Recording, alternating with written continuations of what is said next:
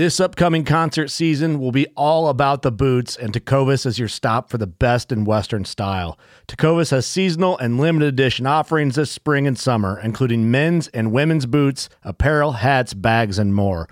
All Tecovas boots are made by hand in a time honored tradition with timeless styles that are always on trend. And Tecovas has first wear comfort with little to no break in period. It's hard to find this level of comfort paired with this level of style. Stop by your local Tecova store, have a complimentary drink or two, that's WCB style, and shop new styles. The smell of fresh leather and friendly staff are at your service. Many stores even have leather custom branding to make your boots truly personalized. And with regular live music and events, there's no in store experience like it. If you can't make it into a store, just visit tecovas.com. That's T E C O V A S.com. They offer free shipping on all boots, as well as free returns and exchanges, and ship right to your door. Go to tecovas.com and find your new favorite pair of boots today. Midway USA brand product designers have one straightforward goal develop high quality, technically sound products and deliver them to customers at reasonable prices.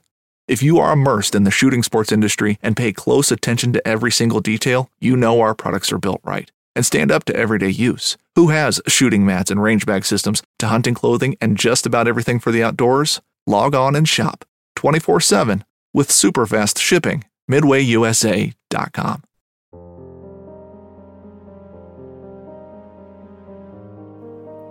There could be something on your property or in your home right now that is very dangerous and could cause a serious emergency for you. You might not know that you have this, but then again, you might have just purchased it. We didn't know any better when we purchased it. You're going to learn all about this in today's episode of Homesteady. Today's episode is a very different kind of show. If this is your first time listening to Homesteady, please don't judge us off this episode. We're normally a very positive show that focuses on the things you can do to make a difference, to live more sustainably. We normally have a very positive message. Today, we have a bit of a warning message of something that could go wrong, of something that did go wrong on our farm. It created an emergency that we had to react to. We did it in the best way that we could. You're going to hear two different things in this story I want to tell you about before we get started. It's going to be a commercial free, uninterrupted story. It's that important. We didn't want to dilute it. First, you're going to hear about Jack Biddle of Three Cedars Retrievers. He's an incredible dog trainer. If you want to learn more about Jack, visit his website at threecedarsretrievers.com. You're also going to hear music from Emery Lester. We thank Emery so much for letting us use his music. We're big fans of Emery's. We've seen him live playing in Connecticut. He's a beautiful bluegrass musician, and you'll hear pieces of his music that he let us use. Go check him out. You can see his album, it's on the sidebar of our website, thisishomesteady.com, or you can visit his website, emerylester.com. Today's episode is brought to you by the Homesteady Pioneers, who are listening to the members only podcasts such as Dog Training with Jack Biddle and the class Backyard Chicken Farming 101. Become a pioneer, and you too can listen to all these episodes. Homesteady Pioneers also will receive an extended version of this story. We cut a few different parts, including a harrowing drive on busy roads through the snow, and the details on how to perform an emergency IV to make it fit within our normal time slot. But, Pioneers, you get to hear the whole story. And now, without any further ado, we get right into our story, one that I'd like to call Just One More. Our first farm dog was a Rottweiler named Livy. She was a really friendly dog. She was great with the kids. We always trusted her around the baby. She was full of energy and loved to play. And at two years old, she died. We don't know why she died. When we brought her to the vet, they told us that it would cost more money to test to see what she had than it would be to treat her. And we could treat her for both their guesses the vet said that it could be two things. It was either Lyme nephritis, a form of Lyme's disease that targets puppies. Their other guess was that it was a congenital defect, something she was born with, and her kidneys were not big enough to cleanse her body, and they were failing her. Whatever the case, after a week long battle, her kidneys failed and she died. It was awful. She was two years old. She was the first dog I ever owned.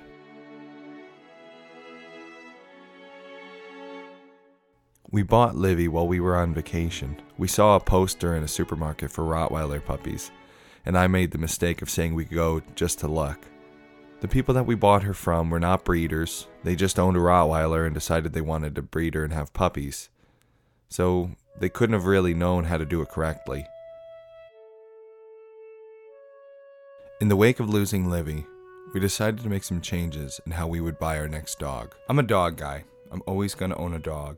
I love dogs. We decided instead of buying a dog from the newspaper, something we saw on a flyer, we were going to find a dog that could be assured a healthy start. You see, a dog you buy from the newspaper or from a backyard breeder is not necessarily going to guarantee you a good breeding.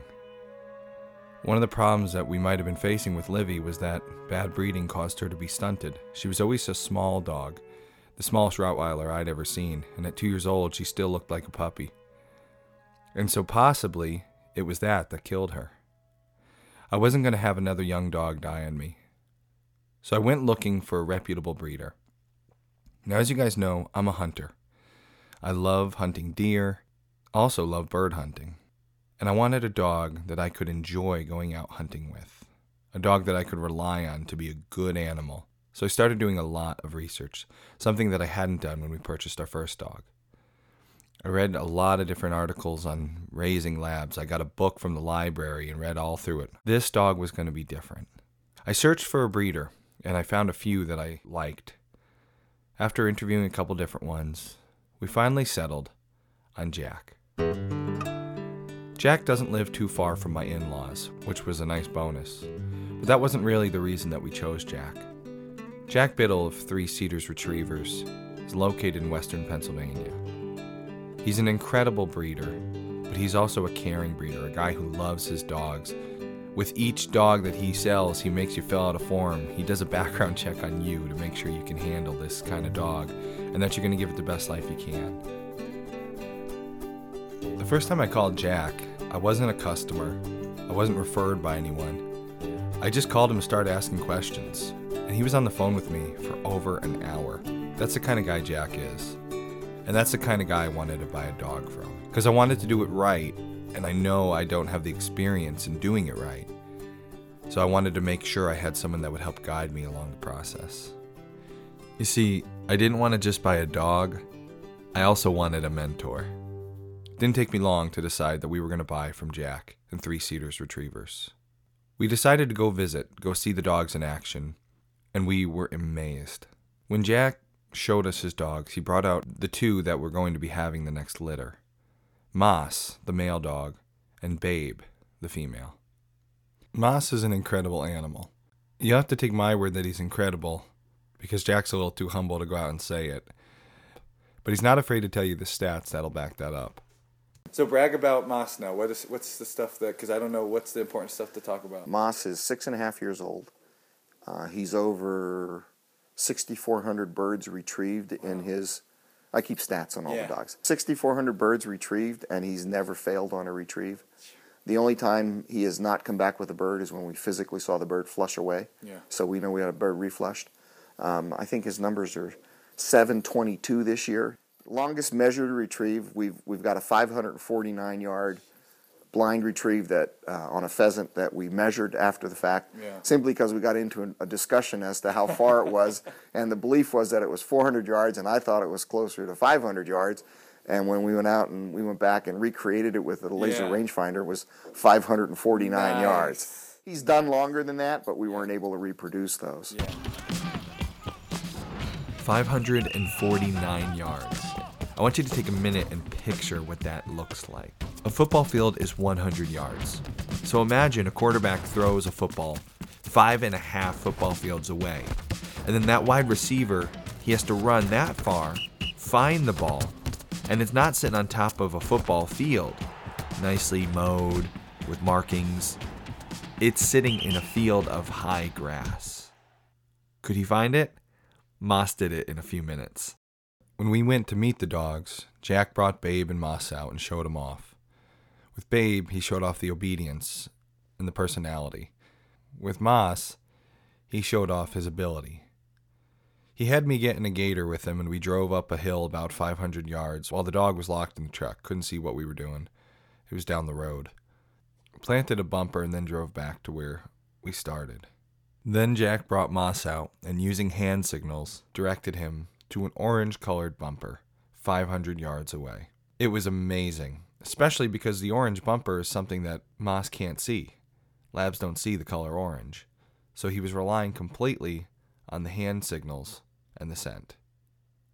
Now you'd think this kind of dog was the result of an expert trainer, and Jack is certainly an expert trainer. But he wasn't an expert trainer when he first got Moss. It's actually pretty incredible, because Jack wasn't a trainer at all. In fact, he didn't even decide to get the dog. Jack had a job change that resulted in him opening up his own business, a business that paid all the bills and still left him with a lot of free time. Well, you know, quickly found out that that was going to keep me busy about 15, 20 hours a week, and that's about all. So my family thought I had too much free time. so um, since I had always had Labradors in my in, in my other days, uh, but when we traveled so much, we really didn't replace them as they as they passed away.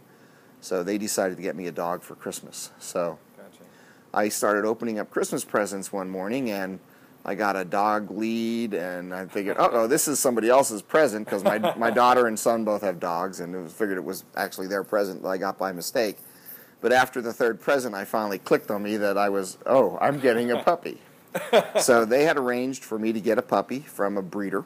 Um, and all they had done was they had paid for the puppy, and I had to go select it. When you buy a dog from Jack, you get a health guarantee, and you get a healthy dog. Jack had no such guarantee with Moss.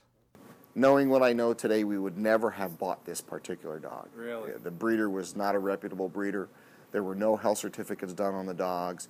There was very little information available on the dog. When we showed up there, uh, instead of having a lot of dogs to choose from, there was one yellow male who was 14 weeks old, and this male was he was the ugliest puppy you'd ever want to see. he was left behind from his litter. He was Oh, the he man. was nobody wanted him. Yeah. And uh, he he was he was pretty bad looking. Yeah. But uh, he was really my only choice, so uh, we decided to bring him home. Uh, didn't have a name for him at that point in time. Got him in the truck, and we were about an hour and a half away from here. And about three minutes into the ride, Moss pooped all over the inside of his crate. it was uh, January, Oh man. so we got to ride home with the windows open in January with a, a really crappy dog in the back of it. It was it was not a great experience. But on the way home, we decided that um, we were it was time we were gonna he was gonna be one more. So we we called him Uno Mas. Um, Uno Mas. One more. Mas was supposed to be the last one, and he was just going to be my dog. You know, he was he was just you know he was just going to be my dog. If we went hunting, that was fine, but you know that's all we were going to do. He was just gonna be Jack's dog. Nothing special. So he was just seven months old. Friends of mine who breed and train Llewellyn setters uh, called me up and said, "We got hundred chukars. We're going to take these young Llewellyns out, but they won't retrieve. You want to bring the Labrador along? We'll have him retrieve the birds, and we'll we'll have a big chukar cookout afterwards."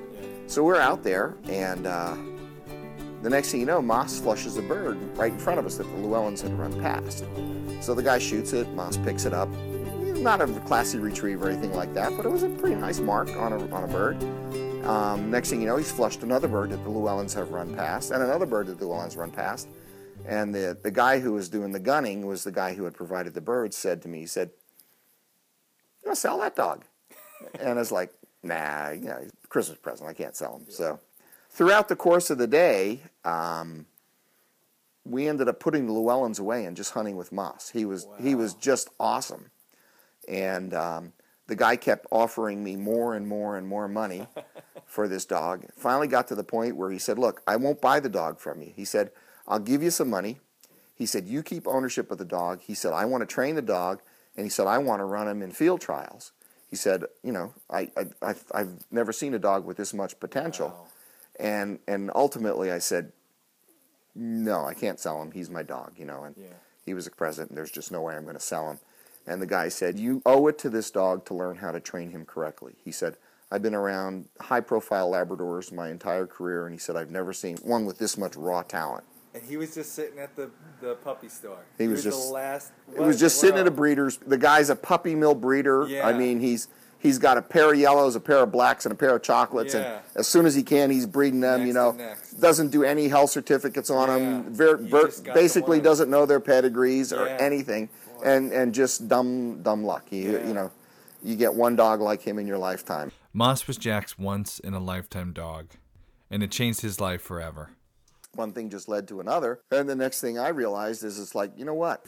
Other people need to have dogs like Moss. Yeah. We need to find a way to breed Moss. And Boat Trader is America's largest boating marketplace with over 100,000 boats to choose from. We offer simple, comprehensive solutions for those looking to sell, find, and finance new or used boats. Visit BoatTrader.com to get started. Have other dogs like him out there. So it started us on the search for Babe. We had a, I knew that Moss was not everybody's cup of tea. He's a lot of dog. He's more dog than most people want to deal with. Yep. But the the thing, the positive things he did were so good. We wanted to find a, a way to breed that into a puppy that would have all of his strengths, but maybe be more nicely mannered. So we went looking for a female that we thought would complement that, and found Babe, and the rest is history. Moss is an amazing dog. Really is an incredible retriever.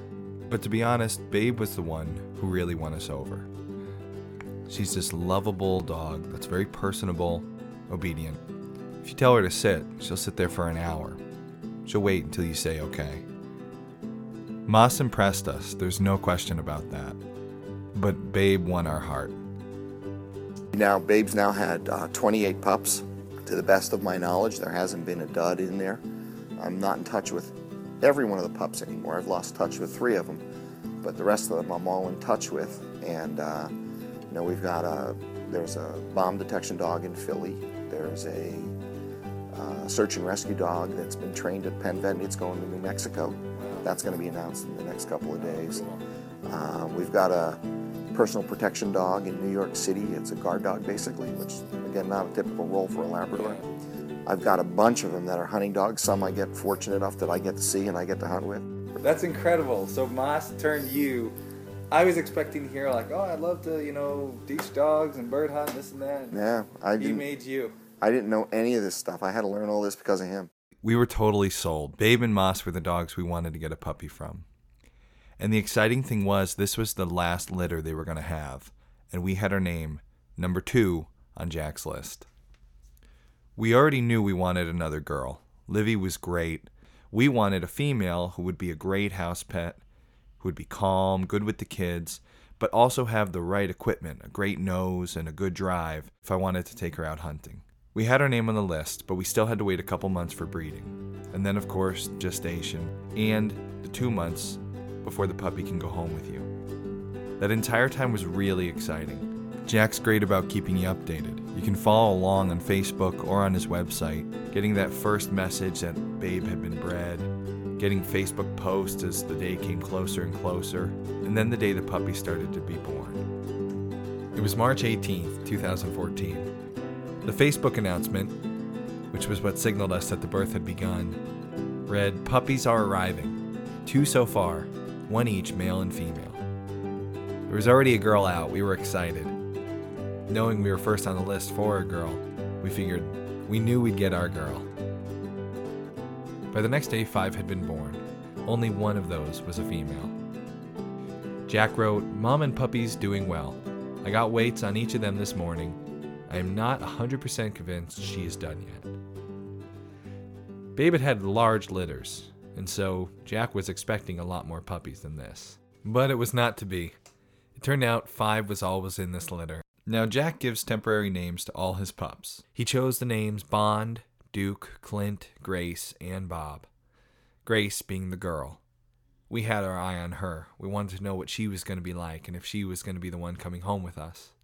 In the eight weeks that we waited to take our puppy home, Grace turned out to not be the right dog for us.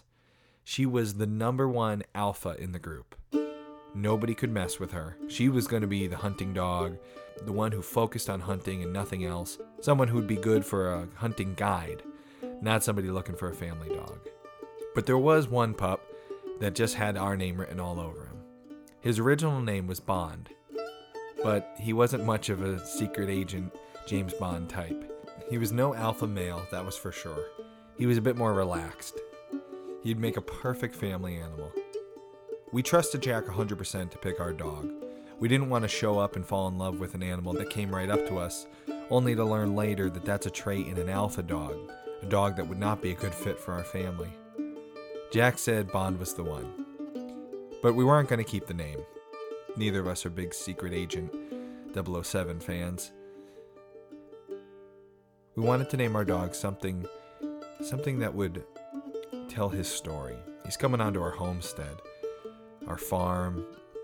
He's going to spend a lot of time in the woods with me, whether that's tracking deer, uh, finding pheasants, or just running around the woods, doing our thing on the homestead. So, after a lot of brainstorming, a lot of thought, we finally had a name that we loved Boone. Like Daniel Boone. Like our dog, Daniel Boone was from Pennsylvania. But there were a lot of other things, other qualities of Daniel Boone's that I was hoping they would have in common. You see, Daniel Boone was known to love to be in the woods. And I wanted that drive, that same drive that Daniel Boone had to be outside hunting and fishing. Daniel Boone was called the Backwoods Master. When you buy a registered lab, generally you give him a registered name. We wanted a name that would look cool on paper, and Backwoods Master fit that. And so his registered name is Three Cedars Backwoods Master. Now, obviously, it would be ridiculous while you're out hunting to be shouting out, Backwoods Master! Backwoods Master! Uh, so you give the dog a call name. That's the name you use every day. Ours, Boone. It didn't take me long to see that Boone was a special dog. He comes from a very smart line of dogs. And I could see right away in him this willingness to learn, this drive. Now, I'm not saying he was perfect out the gate. He's a lab, and so there's some instincts in him that he had to be trained not to act on. He is a bird dog, and we have chickens. So you can imagine this right away was a concern for us. So, day one, we started getting him around the chickens, but not being allowed to play with the chickens. And to this day, he has a perfect record on not killing chickens. Not something we could boast about Livy. Jack isn't only a person you can call on the phone, Jack's a person you can go and see with your dog. Ask him what to work on next. Jack suggested that I teach Boone how to fetch the same way that Jack teaches his dogs. It involves a table and a long process. It takes a lot of work, about an hour a day, half hour in the morning, half hour in the evening. And it's very detailed, intricate. But I was up for it. I really wanted a good bird dog. And so I began training Boone the method that Jack suggested. After a few months of work with Boone, and thinking I'd progressed pretty far in the training, I started to notice some problems, some areas that needed help. I went to see Jack again. Hi, Boone. 24th year in a row. Labrador was number one on AKC. Wow. I just walked in the door, and that was the first thing Jack said to me. He is a bit of a champion for the lab. Oh, he's a handsome devil. Sit. Hey, sit! And when you listen to Jack work with the dog, don't misunderstand what you're hearing. This is a guy who loves labs, loves dogs, takes incredible care of them, has a bond with these animals and an understanding like I've never seen. But he also doesn't take any flack. He's the alpha male in the group. And when you hear him speak to the dogs, you hear alpha. He demands obedience. Sit. And he gets it. Come here, bonehead. Jack put Boone up on the table and he started the fetching process. The very first step in teaching this fetch process involves getting the dog to accept holding a wooden dowel from you. He needs to hold the wooden dowel, take it from you whenever you offer it to him, and hold it for as long as you want him to. It's the fundamental first piece. I'd already moved on long past this step. But Jack told me that was a mistake. Until you can put that dowel in his mouth and he holds it like this, you don't go on to the next step. And I can tell by the whites of his eyes being bugged Yeah. out that he's never he's never really accepted at this point in time. Yeah, which I mean blows me away, Jack. Cause like, you can hear it in my voice. I'm really bummed. I'd been working for months with this training, and advanced long past step one, or so I thought. But Jack showed me that the problems that I was facing further down the line were all because this first step wasn't really complete. Good. Good boy. Sit. Yeah. Yeah, you're pretty nervous, aren't you? There you go. You're calming down a little bit now. Yeah. Don't look at him. I'm the one with the stick, not him. Good job. And it took this long to get Boone to finally accept this dowel from Jack, something that should have happened immediately. So, leaving Jack's, I knew I needed to go back to day one with the training, step one, and begin all over again. Everything I had taught the dog. It was not the first time that I had to go back and reteach something. Jack was really encouraging. He said we were doing a good job. Boone was ahead of the curve as far as manners went and he sat for a really long time, which I was super happy about. So we got one thing right. Jack encouraged me, keep it up, start back at step one, and he said it would go faster than the last time had, and this time it would be right. I was ready. With a renewed spirit, encouragement from Jack, we headed home, back to Connecticut. I had plans to start back at day one. But something happened, and that changed all my plans.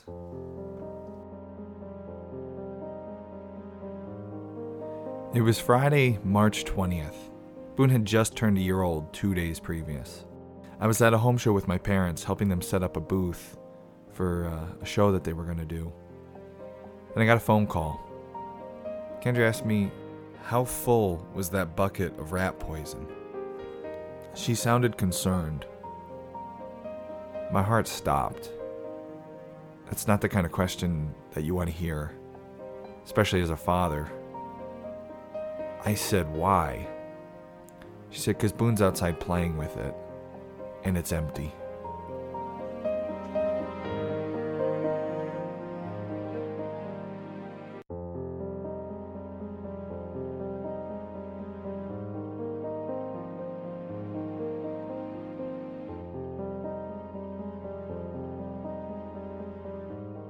Years passed when we first bought our property.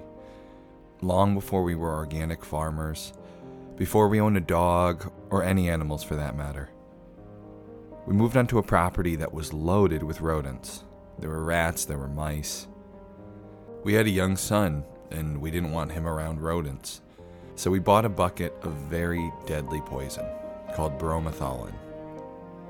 The reason we bought a whole bucket was because a nearby farmer gave us some advice. He said, if you have a lot of rodents, buy some of that pelletized rat poison, and then put one or two pellets in an area.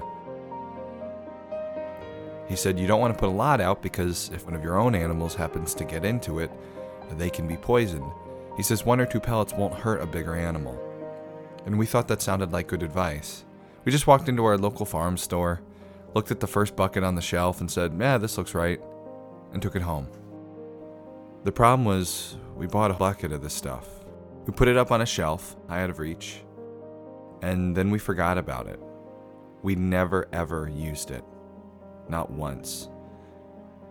Which, as you can guess, means that the bucket was full to the top with rat poison. Back to the phone call.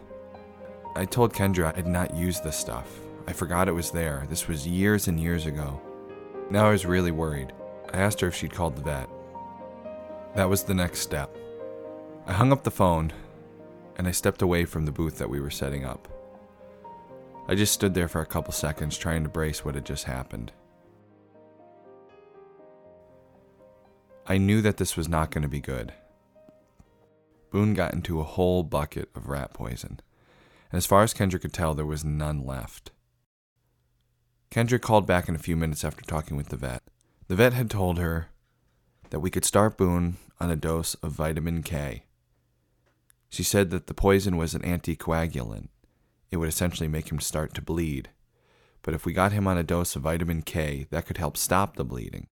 It was a scary situation, but it certainly wasn't impossible. I was worried and I decided I was going to call the vet myself. The vet that was on call that day was a younger vet, a newer vet. When I spoke with her, I asked her, Is this something I need to rush home right now to take care of? And she said, Well, the most important thing is that you get the dog to vomit. To induce vomiting, you need to give him two tablespoons of hydrogen peroxide. Then she said, Get him here as quick as you can. I asked her point blank, because she hadn't told me or Kendra yet. I said, Is this a really dire situation? Is this something I need to be scared about? She said, Yeah, this is really scary. But if you can get him to vomit and then get him here quickly, we can jump on the treatment. Then there'll be a good chance that he'll get better. I could live with that, so I hung up the phone with the vet and I called Kendra. From the time that she had seen him playing with the bucket to the time that she first induced vomiting, at the most 10 minutes had passed, which was very important. The more we could get out of the dog, the better off we would be. Kendra loaded Boone up into the van and she took him down to the vet. She brought him in and she brought the bucket of poison with her. They brought Boone in, checked out his vitals. Kendra explained everything that she'd done up to that point. They sent her home with a dose of vitamin K and they said to start treatment right away. They also told Kendra to stop the vomiting. They said, We want to get some vitamin K in him right away. Now, at this point, I felt really helpless because I was hours away. There was nothing I could do. Got back to my work for a few minutes when she called back. She said something that really concerned me. She said that she went online and researched bromethalin. And according to what she had read, bromethalin is not an anticoagulant, like the vet had told us. And vitamin K was a useless treatment against it. The vet on call was a newer vet. Perhaps this was the reason for the misdiagnosis. There's another veterinarian animal hospital that's not too far from us. It's a 24 hour clinic. I decided to give them a call for a second opinion. When I called the animal hospital, the receptionist answered the phone. I spoke with her for a few moments, I explained the situation, and she told me the same advice our vet had. I told Kendra that they'd given us the same advice, and she said, It's wrong. That's not what we're supposed to be doing. I've read it on the poison control website. So at this point, we didn't know who to believe. Two vets had told us the same thing treat this with vitamin K. And yet, Poison Control website told us that we were doing the wrong thing. We figured they knew what they were talking about. Kendra called our vet back again. When the vet answered the phone, Kendra said to her, I was reading on Poison Control's website that bromethalin is not an anticoagulant, it's a neurotoxin. She said it says specifically do not treat with vitamin K. There was a pause on the other end of the line. And then the vet said to us, Bromethalin? How do you spell that? B R O M E T H A L I N. Bromethalin. Now I could see where the confusion came into play. Bromethalin is a rodenticide. Bromadiolone is another kind of rodenticide. That is an anticoagulant. That is treated with vitamin K. It's an antidote. It can fix your problem. And when identified correctly, treated quickly, the vitamin K can really help save dogs' lives. Bromethalin is a neurotoxin. It attacks the nervous system. There's no antidote. After hanging up with our vet, we decided we would call Poison Control. Now, Poison Control charges for your case. They charged us $65 just to take the phone call. I have to say, this was the best $65 spent in the entire process. If you have an animal that gets poisoned, don't hesitate to call Poison Control. It's the best money you can spend because they deal with this every day. And they explained exactly what bromethalin was and correctly how to treat it right away. And then they work with your vet to make sure your vet does everything correctly, which was amazing. Plus, each follow up phone call is free. So here's what we learned about bromethalin. The first step to saving your dog is to get your dog to vomit. You need to do this quickly. Hopefully, you realize that the dog got into the poison right away. They say that a dog can't actually vomit the entire amount ingested. There's only a certain percentage that they're able to vomit up. But every bit you remove from their system is going to help. That is very time sensitive. You need to do that quickly. Don't waste time. And again, you can do that by giving them two tablespoons of hydrogen peroxide. The next thing that you need to do is get your dog some activated charcoal. Now, this is not something to toy around at home with. Uh, this is something that the professionals should be doing. Because of the way a dog's digestive system works, the poison gets recycled throughout its system. So, the activated charcoal treatment is given at a specific dose a few times throughout the day. And preferably, if you have a 24 hour clinic near you, you bring your dog there. That way, they can maintain a regular cycle. The idea is that the charcoal absorbs this toxin and helps pass it through the body without the body being able to absorb it. The whole goal with bromethalin, because there is no antidote, is to prevent as much being absorbed into the body as possible. Dogs can receive a certain amount of toxicity and survive. They may experience a temporary paralysis, lose the use of their back legs, even not be able to walk for a time. And yet, they also can recover from this, so it's not hopeless. If the dog ingested too much bromethalin, for example, an entire bucket, well, then the dog will surely die. Depending on the size of your dog, it can ingest a certain amount and survive. But if ingests over that toxicity level, the bromethalin will shut down its nervous system and it'll kill the dog. At this point, I was home. It took me an hour and a half to get there. We did have a 24 hour clinic near us. I brought Boone in, and then I met with the vet. Activated charcoal for two days, putting the dog on IVs, giving him antacid, pumping fluids into him. So I agreed with the vet go for it. Try to save my dog. And then I left Boone at the vet's for the weekend. This was Friday afternoon. We were feeling scared, exhausted, but good because we knew we'd done everything we could, and now Boone was in good hands. He was at the animal hospital. He would be taken care of every hour for the whole weekend, and they'd be able to run two cycles of activated charcoal through his whole system. When I got home, I went and looked to find where he got into this stuff. I went into a barn, and in the back, I found where the bucket had fallen. And this was actually the first really good news of the whole day. What I found was a small puddle of green material. So the bucket must have fallen off of a shelf. Some animal probably knocked it over. It hit the ground and opened up. Then water running on the ground must have gotten into the pellets and then kind of puddled them into a big pile. And then, because of how cold it had been, it froze there. So now I knew Boone did not eat a whole bucket of rat poison. Whatever was left, it was much less than what I had expected he'd ingested at first. All I could see was that from this small puddle, he'd clawed a small section away and eaten that. This made me feel a lot better. It meant there was definitely hope. If he'd ingested the whole bucket, he was definitely going to die. But now I knew he didn't. He only ingested a little bit. This little bit, this small amount, is what his life hung on. Whether or not that small amount was going to kill him, or if we were going to be able to get through this one without losing our pup.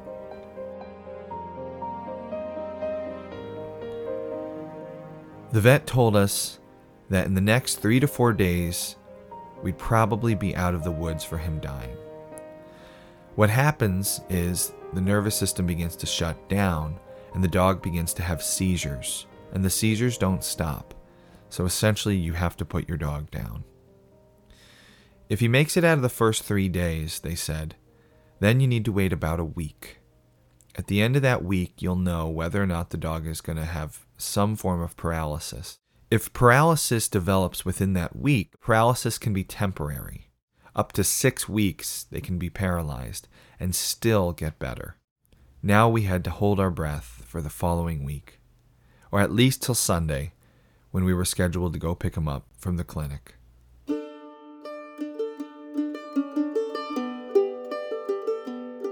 Saturday morning, the vet called.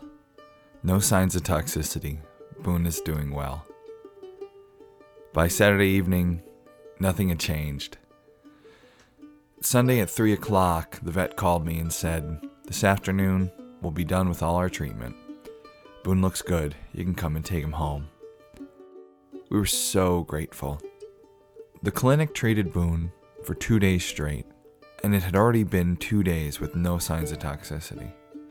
We felt like we'd dodged a really big bullet. We all got in the car on Sunday, drove down to the clinic, picked him up. Boone came running into the room when he saw me, wagging his tail. He cheered right up. The vet said it was the happiest he'd looked all weekend. I gave him a real good pet. I told him not to be an idiot again. and we took Boone home. It had been an incredibly scary two days.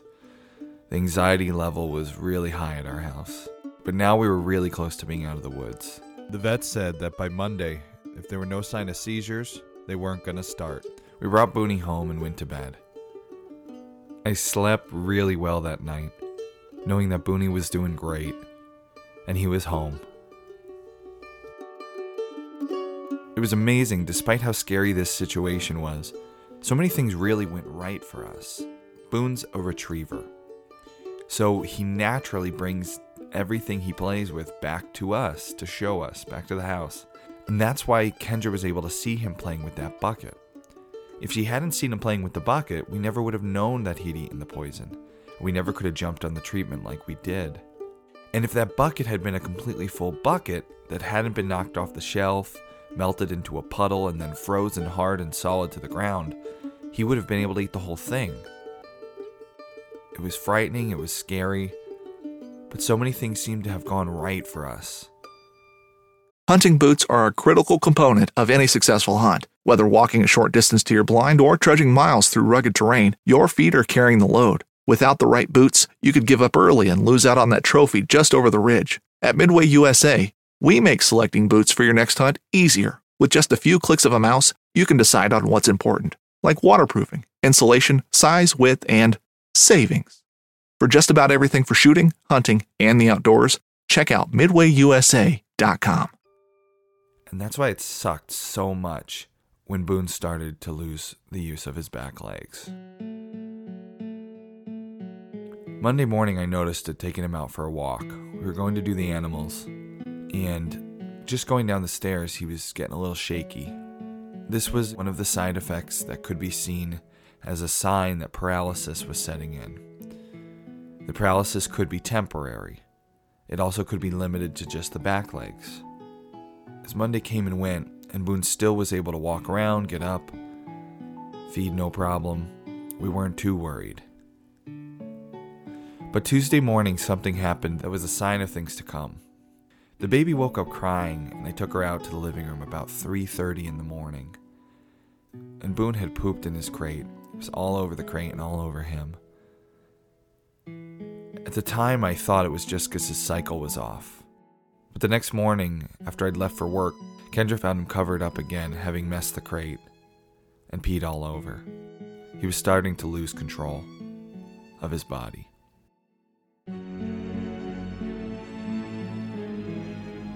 Then the vomiting started.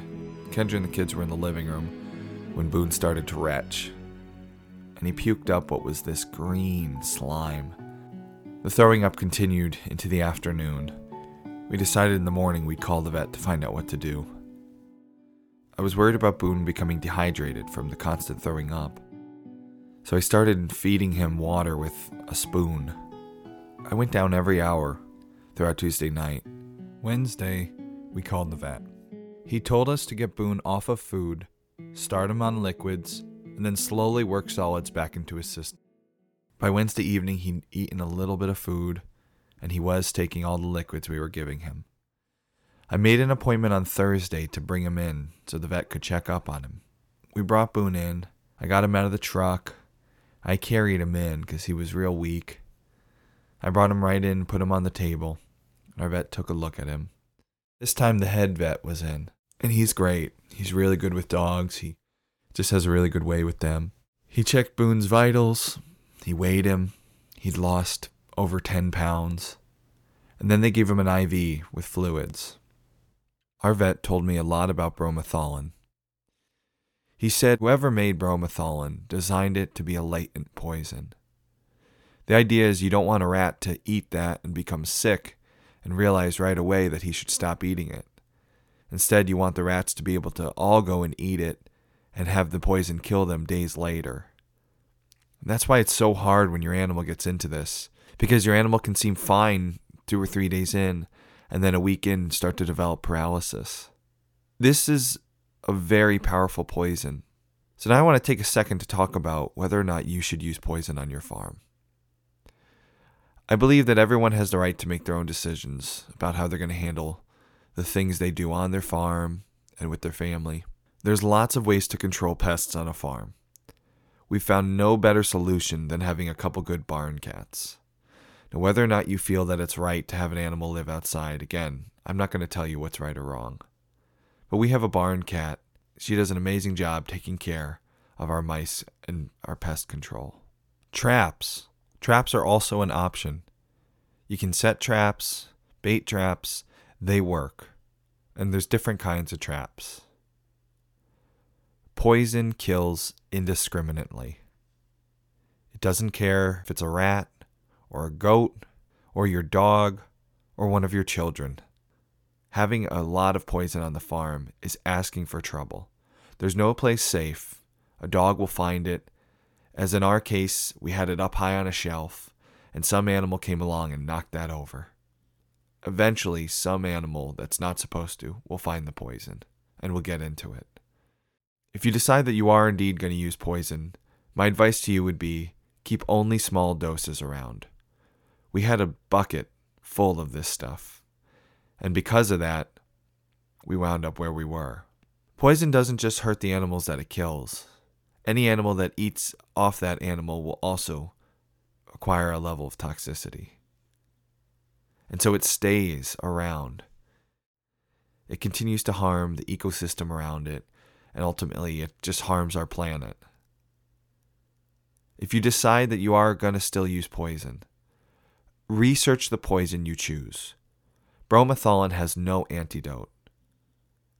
Other forms of rat poison, rodenticides, do have an antidote. If Boone had gotten into a different poison, perhaps we'd already be treating him with the antidote and he'd be getting better. We will never, ever use poison on our farm. It's a decision we made when we started our organic farm. Unfortunately, decisions that we'd made in the past, before that, wound us up here at the vets. He told me that this was just a waiting game. We needed to wait and see what would happen. The weakness in the back legs was not a great sign, uh, but the fact that Boone was still eating, he hadn't had any seizures, things still were hopeful. The biggest worry now is to make sure Boone ate, and if he stopped eating, we needed to make sure he kept having fluids. I was thinking to myself, well, I can bring him in every day and have him give him an IV. So I asked him if I could bring him in every day just for a IV treatment. And my vet said something that was amazing. He said, You can do this. I'll send you home with the equipment you need. He showed me how to put the needle in. He told me how much to give Boone. I couldn't believe how kind that was. I was incredibly grateful for that. So we brought Boone back into the car. I put Boone back in the truck. I had a bag full of IV fluids and needles. I returned home ready with purpose. We were going to nurse Boone through this. Whether it took one week or six, I was in it for the long haul. I love my dog. Lift that, poke the needle through. You got him? I was going to do whatever I could to save him. Okay. Let's see, this is Something to hang it on? First for everything, right? No, you hold it. Hold it. The vet told me I should have a helper when I give an IV to Boone. just- Somebody just to hold the dog in place while I put the needle in and control the drip. We put cartoons on for the kids, and me and Kay went downstairs to do our first IV on the farm. And pull that. Ooh. It is a big needle. Whew. All right. Maybe I, am going to throw a glove on that hand. Yeah, so I don't poke through. I'm like it's such a big needle. I'm worried of poking clear through and grabbing my finger. Ooh. Ugh. All right, buddy. We're in. it? Yep. You got it. Yeah. So, if you're ever in a situation where you're nursing an animal that is no longer drinking and you need to get fluids into it, I gotta say, you can totally do this yourself. It's not hard. So now don't do it without some help. Find out if your vet will show you how to do it. Each session took about a half an hour. We couldn't just hook him up and leave him because obviously he's a dog. He might get up and walk away. So you had to stand there for a half hour holding the bag. I was ready to do this for the next six weeks if that's what it took. All right. I mean, this looks awful, but at least he's still alive, right? he's still alive and he's still not puking. eating. He's not puking. Yeah, so I mean, if it's temporary depression and Para- paralysis. paralysis, that it is. They say paralysis can be temporary. We were so- not giving up hope. This is one of those moments in your marriage where you rely so much on your partner. Just hanging there. It's an important reason when you go into owning any animals to be in it together. Because when things go wrong and you need help, you need to be able to rely on your wife or your husband. I was so grateful to have my wife there, holding the dog, petting him while I was giving him the IV. She made me feel like we could get through this. I had her support. My wife was amazing through this entire process. She helped so much. Kendra's not the biggest fan of labs. Not because of the attitude. She really liked Boone's personality. It's just the shedding. There's constant hair and constant mess. My wife likes to keep a neat house. She'd sworn off labs. Boone was going to be our last lab. We're never going to get another one because because of the hair. It just gets everywhere. But here she was, every step of the way, trying to nurse him back to health as best she could. She was the reason he made it to the vet on time. She was the reason he had any chance to live. I'm so thankful to this day for my wife's help. Thank you, babe. This is Good definitely. boy, Booney. Good boy. He's definitely like. These last day and a half has been the worst. You know, for him, like the throwing up and stuff. Went to is bed Thursday bad, but, night. Like And I went down first thing Friday morning to check on him. Okay, it's 6.30 on Friday morning. I'm going down to see him first thing this morning. Hi, buddy. How you doing? He's laying there. He looks alert. I don't see any puke, which is a good sign. Hey, bud. Come here. Don't come here. Doesn't really look like he wants to move. Let's see if he wants to eat. He's li- he's licking a little bit on his own. Need some Booney? He's licking it up himself now. That's a good sign. He wasn't eating on his own yesterday. It's been one week. Let's see if he can stand after he's finished eating. Every time you'd come down and check on Boone now, he'd be laying there. His back legs were very stiff. They were not working very well. He'd start to fall over if he was standing up. We were trying to keep a positive face and look for signs of improvement, but there were not many. He was not doing very well. Throughout the day, we continually checked on him. Friday evening, he was in very bad shape. But he'd made it a week. A week since I got that phone call. I thought if he made it a week, he certainly would make it. Saturday morning came, and I went down to visit Boone, and he didn't look good. At this point, I'd stopped recording my visits. They were too depressing. I wanted to give Boone a bath, but Kendra said he didn't look like he could handle it. It would be cruel. And she was right. He'd lost a lot of weight still. He was really stiff. We're all out of IV fluids. So I left Boone and I ran to the vet. Kendra kept checking on him every 20 minutes or so. I arrived back home with a week's worth of supplies. everything I was going to need to nurse Boone for the following week. Walked up to the house and I opened the door. It was Saturday, March 28th. After a week of fighting, Boone's body finally shut down, and he died. He was a year and a week old.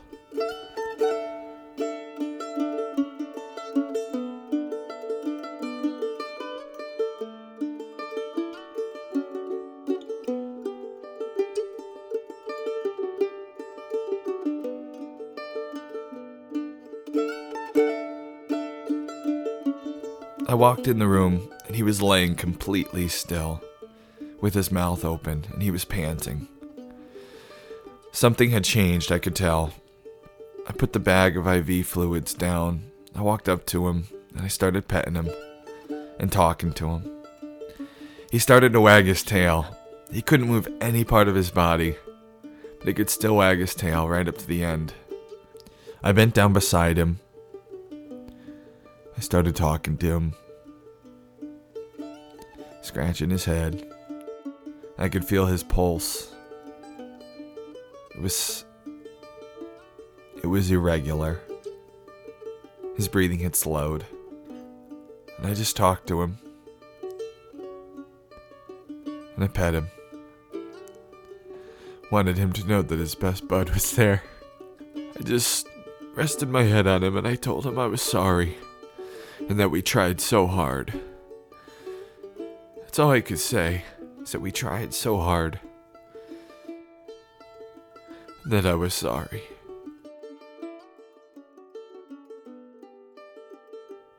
It was just a year since we'd got that excited news the pups had been born. Boone entered the world.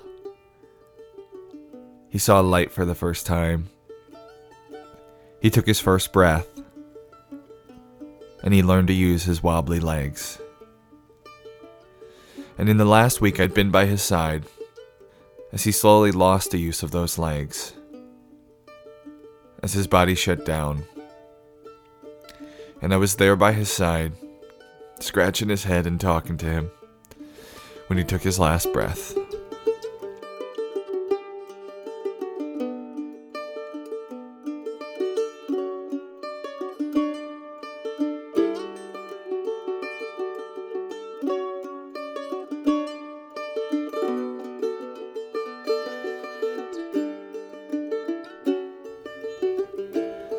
Kendra heard me and she came downstairs.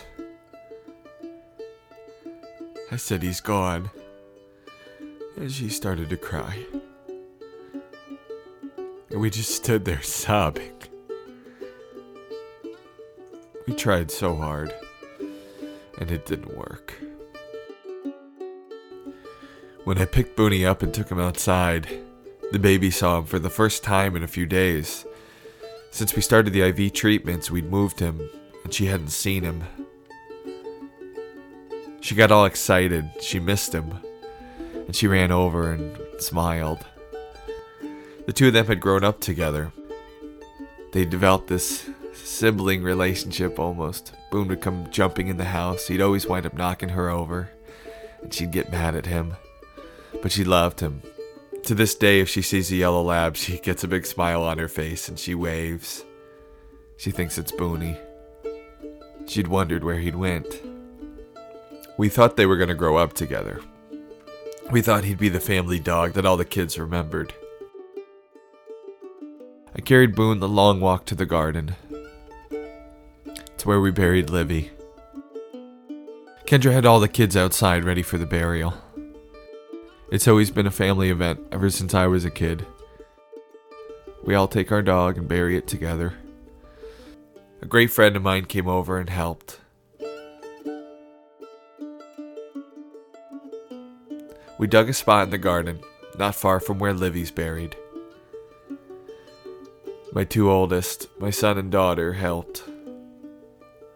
They had their little pink and blue shovels. Kendra came outside with the baby. We all stood around the hole, placed him in, told him he was a good boy and that we were sorry one more time, and then we buried him. Boone's buried in between the garden and the goat barn. It's right along my morning walk each day. The walk that Boone used to go on with me. A walk that I now take alone.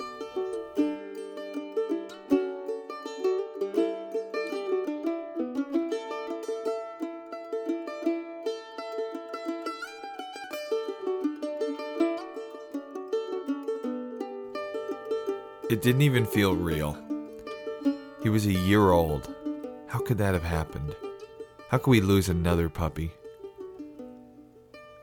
We felt so responsible. The following few days, we looked back at what had happened with almost disbelief. It seemed surreal that Boone could be dead. He'd become such a part of our daily life, such a part of my routine. He'd go with me every morning on our walk together to do all the animal chores. He would take drives with me, and there were pieces of him missing everywhere. It was really hard. Boone was my once in a lifetime dog. He was my uno mas. Kendra had sworn off labs. The mess that they bring, both inside and outside of the house, was too much for her liking. But I have a soft spot for labs. They're my dog. And my wife has a soft spot for me. We were standing in the dining room, looking out the open window at our farm. I told her how much I missed him. I said to her, Just one more? She said, Of course. I called Jack on Monday night. It was one of the harder phone calls I've ever made. I didn't know what to expect. Jack really cares about his animals. I didn't know if he'd be mad or if he'd think that it was our fault. Jack was amazing. He told us accidents happen and this was not your fault. He said you did everything you could. He said don't blame yourself. It happens to these dogs a lot. They got an incredible nose and it gets them in trouble. He told me of a dog he'd lost when his kids were younger. He said it breaks your heart, but but you'll get through it. And he's right. It's been a month to the day, the morning that I'm recording this show. And I haven't cried about it much in the last couple weeks. Until, of course, today, going through the story like this. Told Jack how much we loved Boone, how great of an animal he'd been. Boone was in the last litter that Babe and Moss were going to have. He was my once in a lifetime dog. A chance to get a puppy from Babe and Moss, these two incredible animals. And he really lived up to it. I told Jack I knew he was done breeding Babe and Moss, but if I was going to get another dog, I still wanted it to be from him. So if he was breeding any of his other pairs, let me know. I'd like to be on the list. Jack said, Well, actually, I got some good news. We have a breeding happening this month. And I can put you on the list for it. It's Babe and Moss. We decided to do just one more.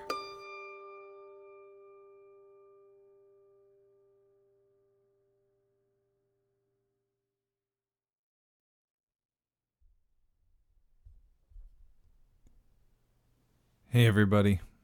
I wanted to thank you so much for listening to this story. This was the hardest episode I've ever done, and it took a long time to get right. Thank you for listening. I hope it touched you. More importantly, I hope that it helps save some other dog and some other family out there from going through this.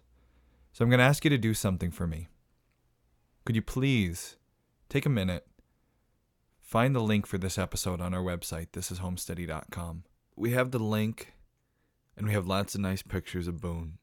We put together some of the best pictures that we could find of Boone and also a really amazing video of us with the kids training him to retrieve. It's amazing to watch how good he was, even with the kids.